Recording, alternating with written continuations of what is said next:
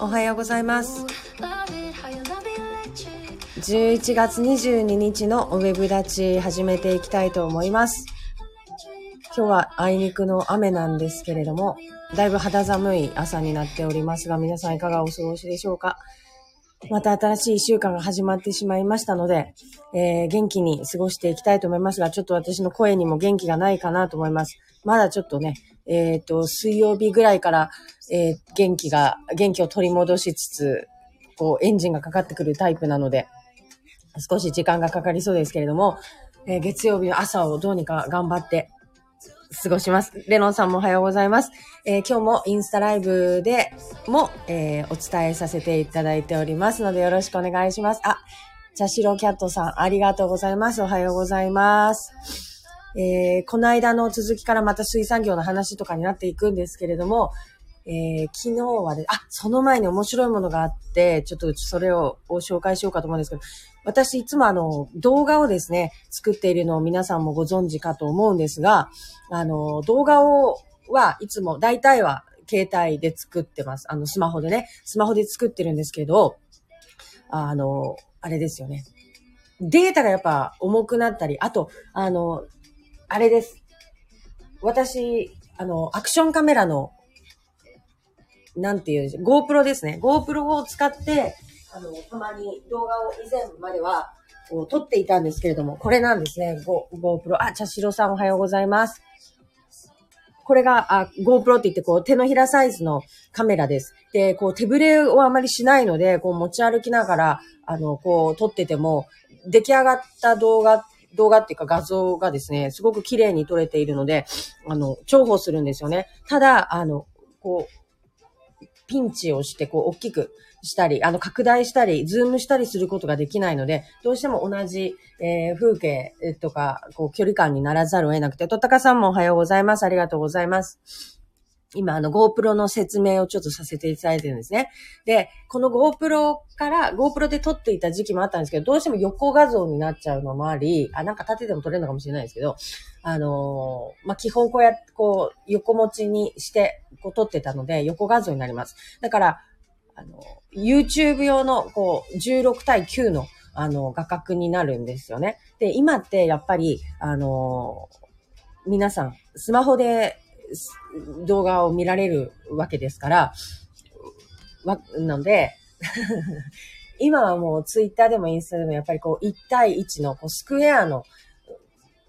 中にこう動画も収めるっていうのがまあ主流。もしくはその TikTok 世代の方たちに向けてですけど、こう縦のあのフル画面で縦で見るっていうのがあのメインになっていて、なのでそれをこう多分習ってですね、その私が毎日上げてるインスタグラムのリール動画とかも縦の長いやつになってるんだなと思います。なので、えー、ツイッターの縦動画とかを見るんですけど、ツイッターはやっぱりサムネイルの段階でこう、正方形のスクエアに、あの、切られてしまってるので、どうしてもそれをわざわざね、ワンクリックしてフルサイズにして見てくれてる人っていないんだろうなと私は思ってるので、基本的にツイッターに上げるときは、もう最初から、えー、1対1のスクエアにして、えー、しようと思ってます。で、実際してます。なんていうサービス精神。ね。これ、わざわざしてるのめんどくさいんですけど、ワンクッション。いや、置いて、まあ、どうせ誰も見ないだろうっていうのはあるんですけど、こう、ちゃんと収まってる状態で見てもらわないと、なんかいろいろこう、外れてたりね、こう、は、はみ出してしまってって見えなかったりするだろうから、ということで、一応それにしてますが、うんと、いろいろ考えて、でも、なんていうのかな、うん、すごいここめちゃめちゃ悩んでるんですよ。その縦で今ま、今まで通り、こう、縦の9対16っていうんですか？で、撮り続けるのか、それとも、その縦動画を後から編集して1対1のスクエアにするのか、それとも横動画に戻すのか、16対9に戻すのかってところめっちゃ悩んでいまして、でも画質とか、画質を優先するんであれば、やっぱり横で、えー、YouTube 用の動画を撮る、撮るっていうのの方が綺麗なんです。だってから、なぜかっていうと、さっき言ったような、あの、この GoPro で撮る、もしくは、あの、カメラで撮るにしても、やっぱりどうしても横画像にね、横の16対9になるので、綺麗な動画をこれから上げていくんだっていう意思があるんであれば、やっぱり横で撮らなきゃなっていうことになったんです、私の中で。なので、えっ、ー、と、これから、あの、ちょっとチャレンジなんですけど、この間一回チャレンジしてみたんですけど、もう毎日試行錯誤の連続です。いろんなことをやりながら、これどうだろう、反応ないかなとかいろいろしてるんですけど、例えばこの間、あの、魚連さんの、あのー、いりこの、えー、YouTube の動画を作りましたよっていう、えー、告知の動画を作りました。宣伝動画を。それは1対1の中に、えー、16対9の、えー、綺麗に撮った、えー、GoPro で撮った画像の下にですね、こう、いりこへの道みたいなことを書いて、いりこじゃない、煮干しへの道みたいなことを、あの、貼って、1対1にしたんですね。なので、えっ、ー、と、そのやり方でちょっとこれからも、あの、やってみようかなと思ってます。なので、えー、これから画像の綺麗な、えっ、ー、と、動画を上げていけるようにしようと思います。ただ、ここで一つ問題なのが何かというと、画像の綺麗な動画をこれで、あの、GoPro やカメラで撮った場合、全部、あの、メモリーカードの中にデータが入るんですよね。小さなメモリーカード、こんなちっちゃいマイクロ SD カードみたいなやつとか、あの、こんなやつ、SD カードって言われるものにデータが入るんですけど、それは携帯にこう直で飛んでいかないです。あの、Wi-Fi を使って、例えば GoPro も専用アプリを使えば、あの動画が Wi-Fi を通して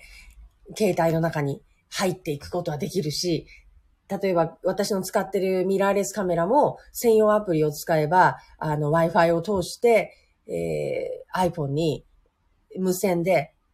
データが入ってくるんですけど、めちゃくちゃ時間がかかるんです、これ。なので、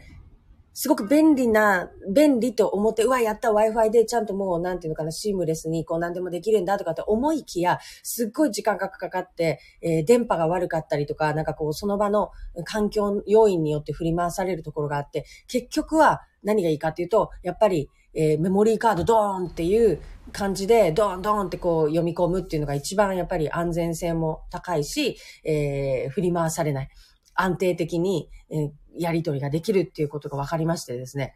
えー、私、なんと、こう、あの、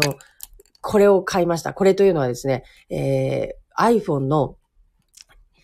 ライトニングケーブルを差し込むところに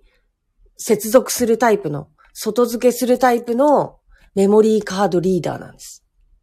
わかりますか？えー、今ですね、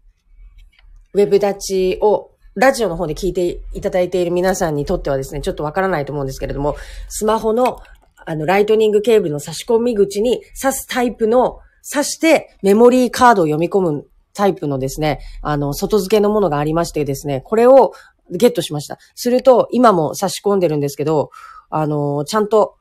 スマホの中の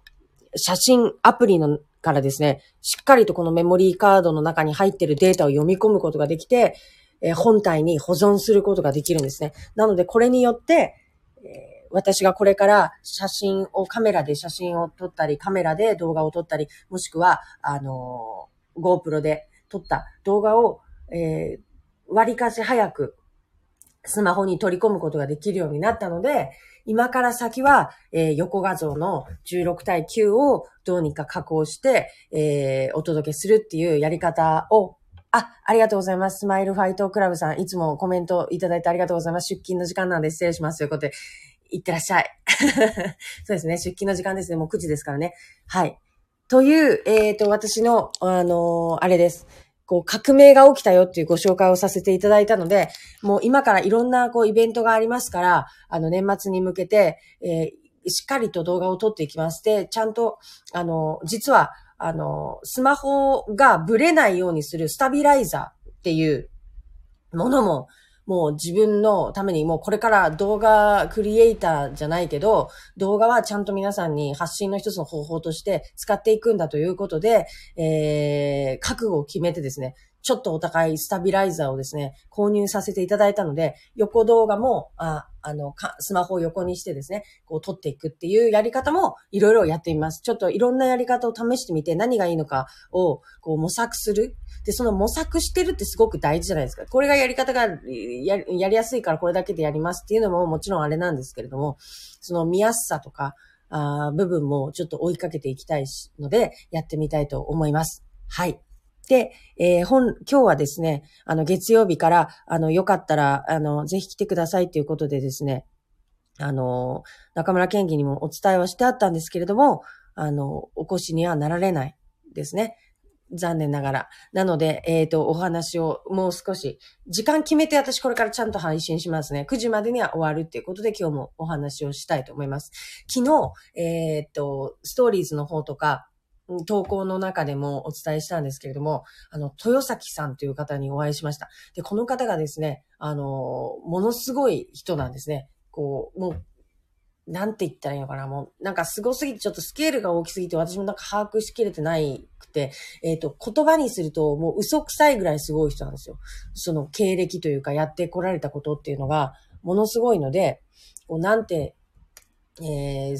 説明したらいいかわからないぐらいなんですけど、その半導体とかそのテクノロジー、インターネットテクノロジーみたいな世界の中で、ものすごい、もう、世界のトップを走っておられる方なんです。もう日本とかいうレベルじゃなくて、もともとアメリカで活躍されていた方で。で、えー、豊崎さんは長崎県出身で、出島の、えー、で、こう、お生まれになったっていうルーツがあり、そしてこう、ご実家が網元だったっていうこともあり、今回、その、もともと長崎出身なので、長崎の先生たちと一緒にこう、関わっておられる中で、えっ、ー、と、新しくこう、水産業のことに関しても、スマート水産の分野に関しても、あの、こう、何かないですかみたいな、何かないですかっていうか、こう、で、できるものなんですかねみたいなことをこう問いかけてみたら、もう自分の、あの、まさに領域なのでということで、あの、OK していただいて、あの、スマート水産、えー、始めましょうということでですね、ものすごい勢いとスピード感で、あの、協力をしてくださいましてですね、あの、昨日の初回のミーティングということになったんですけれども、もちろんそのスマート水産に関してはかなり具体的にどんな風にやっていくのかっていうところについてお話しいただきました。これから先の水産業のことを考えたときに、やっぱりこう一年と、どころか、ものすごく海の環境が変わっているというところがですね、一番問題なんですね。もう今まで長崎の海にいなかったお魚たちが、こう、どんどんどんどん北上してきているんです。だから、今まで、こう、沖縄のお魚ってこう、なんかこう、きらびやかなというか、こう、派手派手した、こう、カラーで、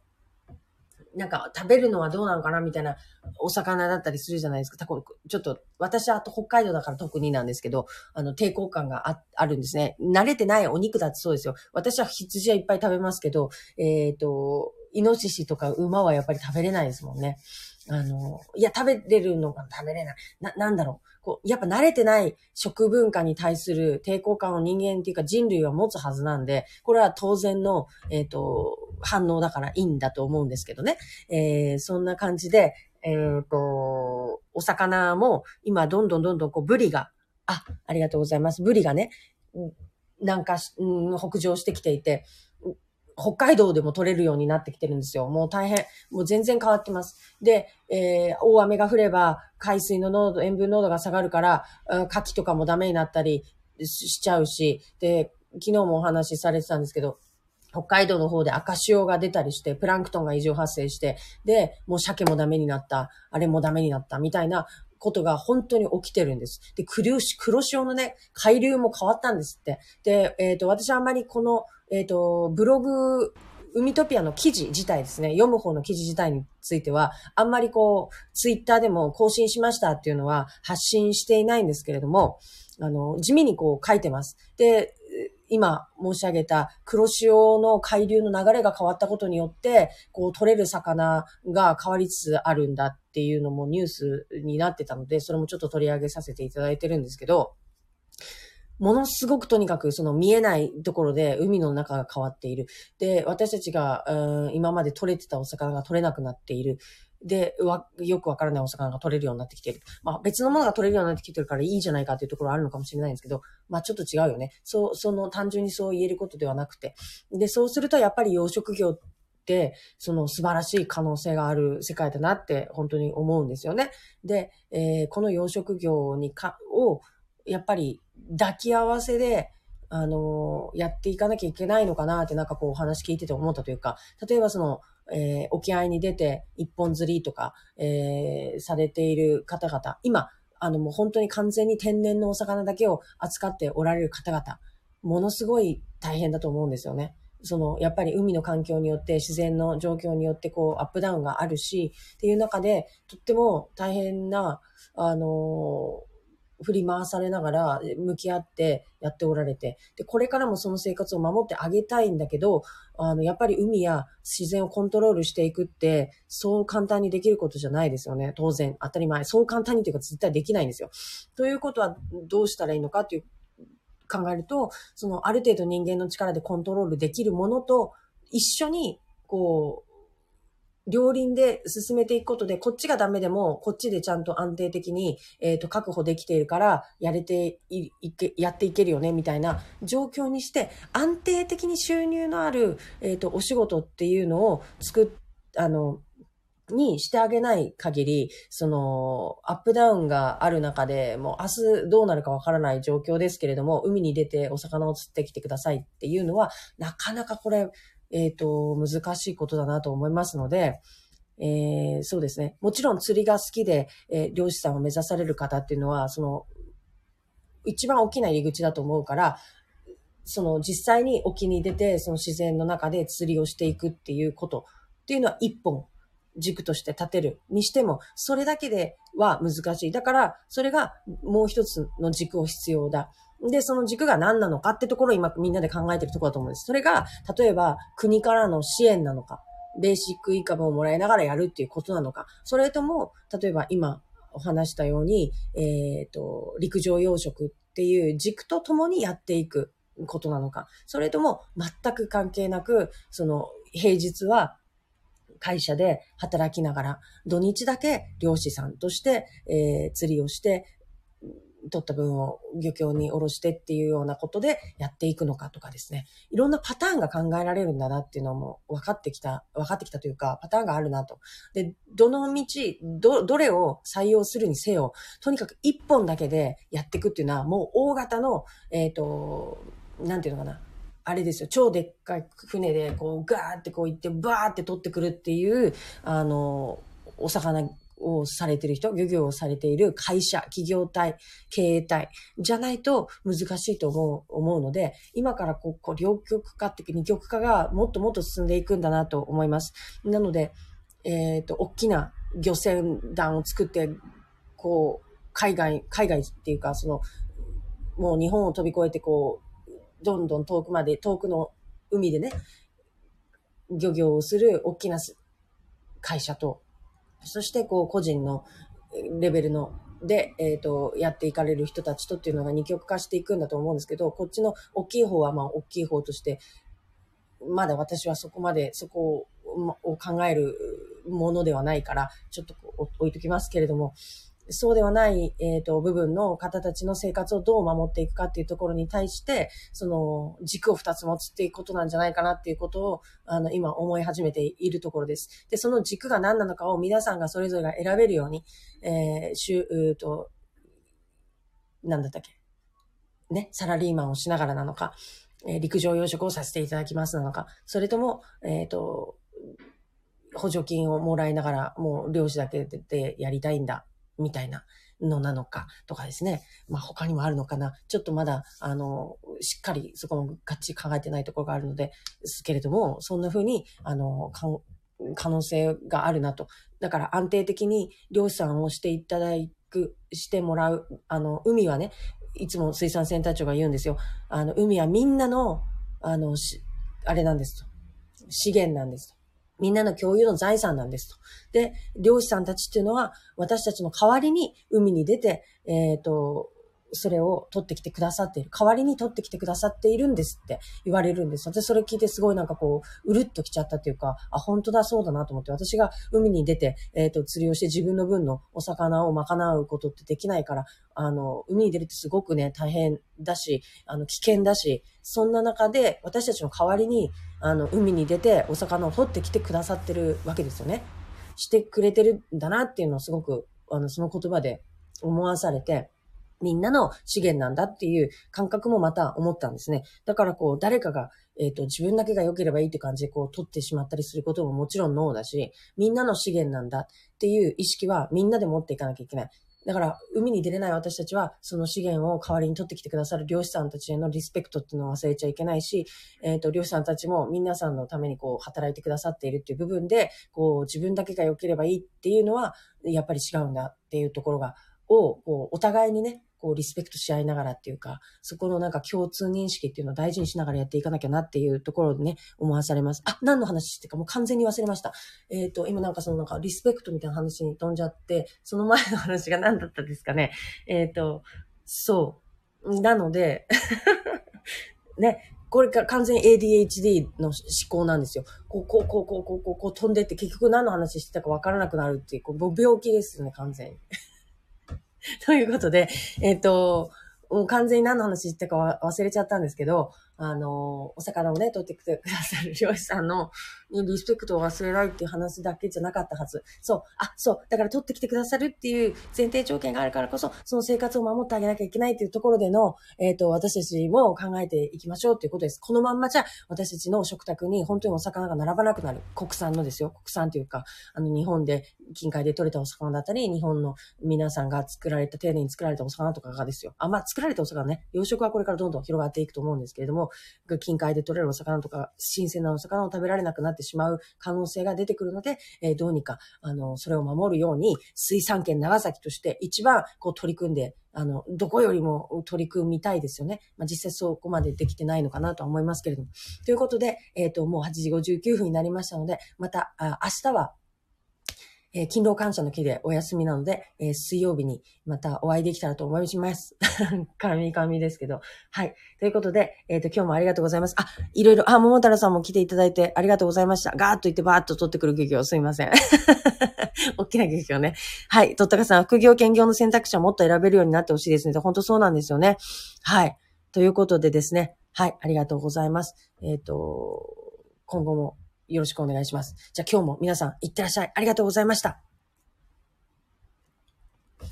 あれ？どこで止めるんだった？はい。